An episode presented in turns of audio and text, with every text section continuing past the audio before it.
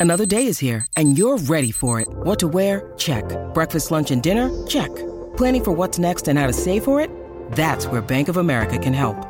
For your financial to-dos, Bank of America has experts ready to help get you closer to your goals. Get started at one of our local financial centers or 24-7 in our mobile banking app. Find a location near you at bankofamerica.com slash talk to us. What would you like the power to do? Mobile banking requires downloading the app and is only available for select devices. Message and data rates may apply. Bank of America and a member FDIC. When you need mealtime inspiration, it's worth shopping Kroger, where you'll find over 30,000 mouthwatering choices that excite your inner foodie. And no matter what tasty choice you make, you'll enjoy our everyday low prices, plus extra ways to save, like digital coupons worth over $600 each week. You can also save up to $1 off per gallon at the pump with fuel points. More savings and more inspiring flavors make shopping Kroger worth it every time. Kroger, fresh for everyone. Fuel restrictions apply.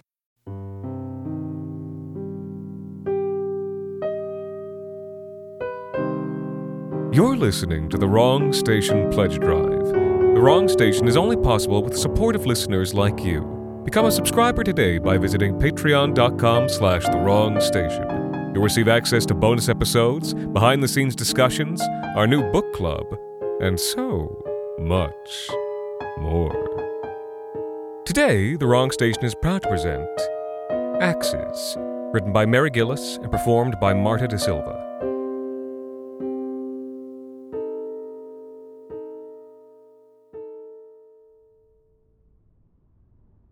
The store had been open for about an hour on Monday morning when Travis Dance, Lacey's first customer of the day, came in.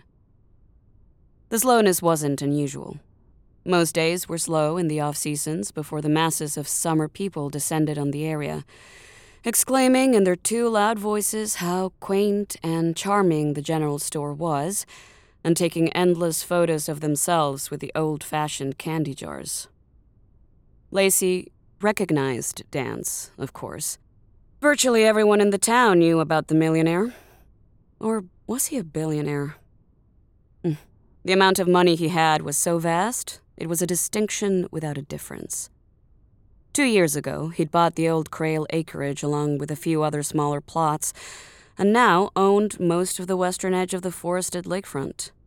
He'd torn down the modest Crail house and had just finished directing a modern monstrosity made of steel and wood and glass in its place. How can I help you? Lacey said, with a fake smile she gave all the summer people. Dance wasn't a summer person, technically, since he'd moved into his lakeside abomination a week earlier and told the mail carrier he planned to live there all year round. But he was near enough. She knew his kind. What a charming store, Dance said. So, we. Uh huh, she said. We. He leaned casually on the counter and gave her what she was sure he thought was a winsome grin. She could smell his cologne, some delicate fragrance that probably cost more than her car. Do you have any axes, my good lady? We sure do, she said. She turned around and scanned the wall behind her where she kept the more dangerous or expensive items. Huh. Well, I know I have some. They must be in the back. You said axes? How many do you need? Oh, just the one, he laughed. For, um, chopping wood? He mimed chopping wood, as though she might not be familiar with the term.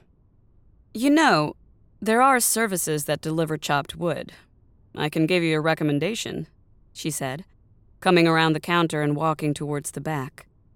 Oh, I know, but there are some things a man wants to do for himself, he said. Who doesn't love autonomy?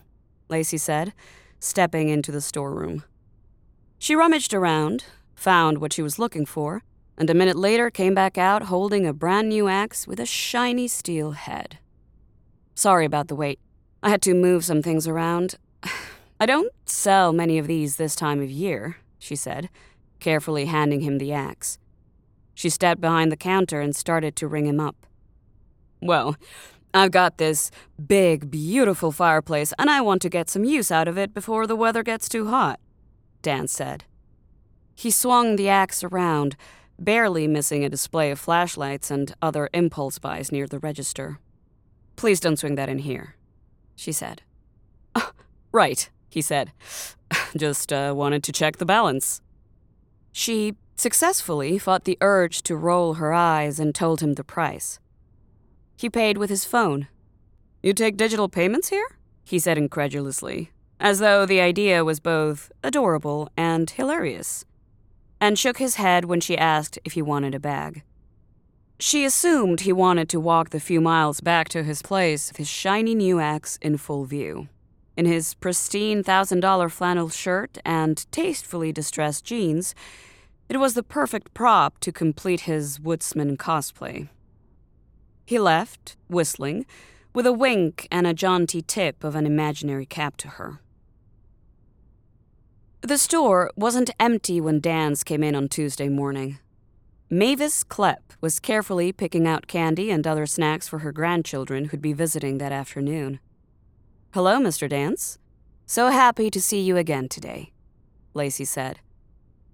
His flannel shirt, which appeared to be the same one he'd worn yesterday, wasn't as pristine, and his jeans seemed slightly more distressed. Um, I need another axe, he said. The bags under his eyes were noticeable, despite what she was sure was a skincare routine that would put that of most models to shame. No problem, she said. She came out from behind the counter I hope there wasn't a problem with the last one. If it was defective, I'll of course exchange it. She couldn't smell his expensive cologne anymore. Just sweat and the faint hint of pine sap. Up close, she could see small smears of sticky sap on his sleeves. No, no, it wasn't defective. I just, uh. I, I lost it, he said. In the woods.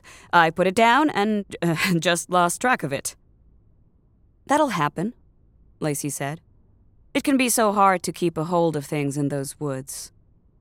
She went to the storeroom and immediately came out with another shiny new axe.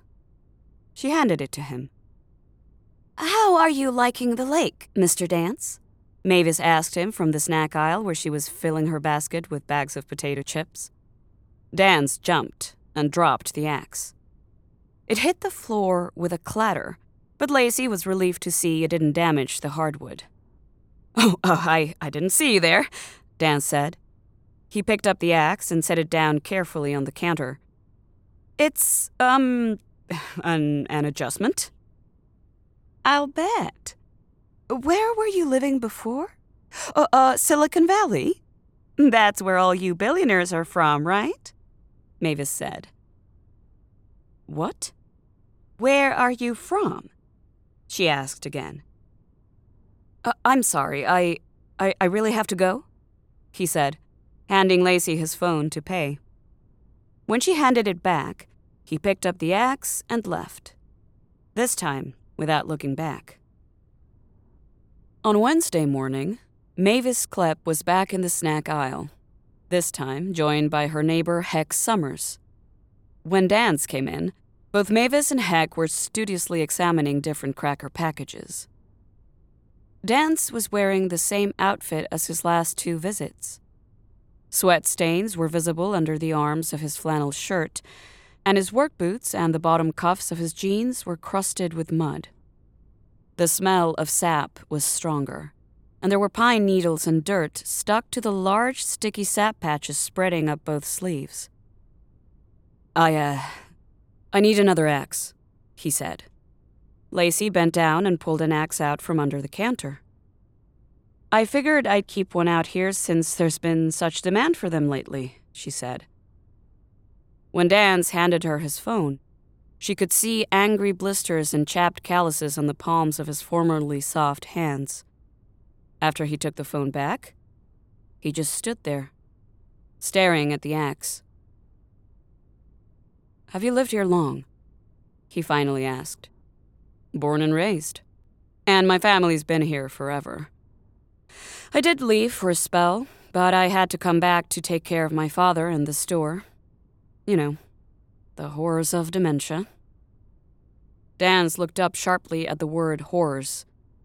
He had two days of grizzled beard growth and looked ten years older than he had on Monday. In the woods. H- have you ever heard of. Inside the woods, I- in the trees? He trailed off and just looked at her, imploring her to understand what he was trying to say. She met his gaze held it, and smiled. I haven't heard of anything a good axe in the right hands won't take care of, she said. He nodded, dazed, and left with his new axe. Heck and Mavis came up to the counter. Lacey, Heck started. She put her hand up. This is none of your concern, Lacey said. Either of you. I suggest you do your shopping in the evenings for the rest of the week. The store was empty on Thursday morning when Dance came in. His flannel was covered in bits of leaves and small twigs, his jeans filthy with muck. His patchy beard was pure white, and the scent of pine sap coming off of him was overwhelming. She looked at his hands where the calloused pads of his fingers and palms were oozing a small amount of blood. Would you like some work gloves to go with your new axe? Lacey said, setting the axe on the counter. They're on special. Two for one. Two pairs, that is, not two gloves, she said, chuckling. Some things you always have to buy together. He handed her a credit card. She wiped off the blood with a tissue, ran it, and handed it back. Lost your phone? she said. Those damned woods. He looked like he wanted to say something back, then just shook his head and picked up the axe and gloves. On Friday morning, Dance came in and shambled to the counter. His gloved hands dripped red. He clumsily tried to reach into his pocket, but Lacey shook her head. She placed an axe on the counter. This one's on the house, she said. She was careful to breathe through her mouth. The miasma of pine was so thick around him now, she knew she'd start retching otherwise. Dance licked his dry lips with a tongue that seemed even drier and tried to speak. She looked at him sympathetically. It's hard. I know. That loss of control. I've seen it happen. My father was already pretty sick by the time I moved back. So sick, he had no business making decisions like selling my mother's land. And for so little, so little, anyone who bought it would have known they weren't dealing with a seller in their right mind. But the sale was long done by the time I realized what had happened. Our house was demolished. And there was no point contesting it anyway. It's not like any lawyer I could afford could do anything. And now, here we are. but here I am going on and on, keeping you when you've so much work ahead of you this weekend. Dance didn't say anything. A fly landed on one of the patches of sap on his shirt and struggled there for a few seconds. Then stilled. But you should know. This axe? Well, it's my last one in stock, she said. Like I said, uh, we don't get much call for them this late in the season. Dance started to smile, hope blossoming in his watery and bloodshot eyes. So, when you come in on Monday, I'll have to start selling you knives.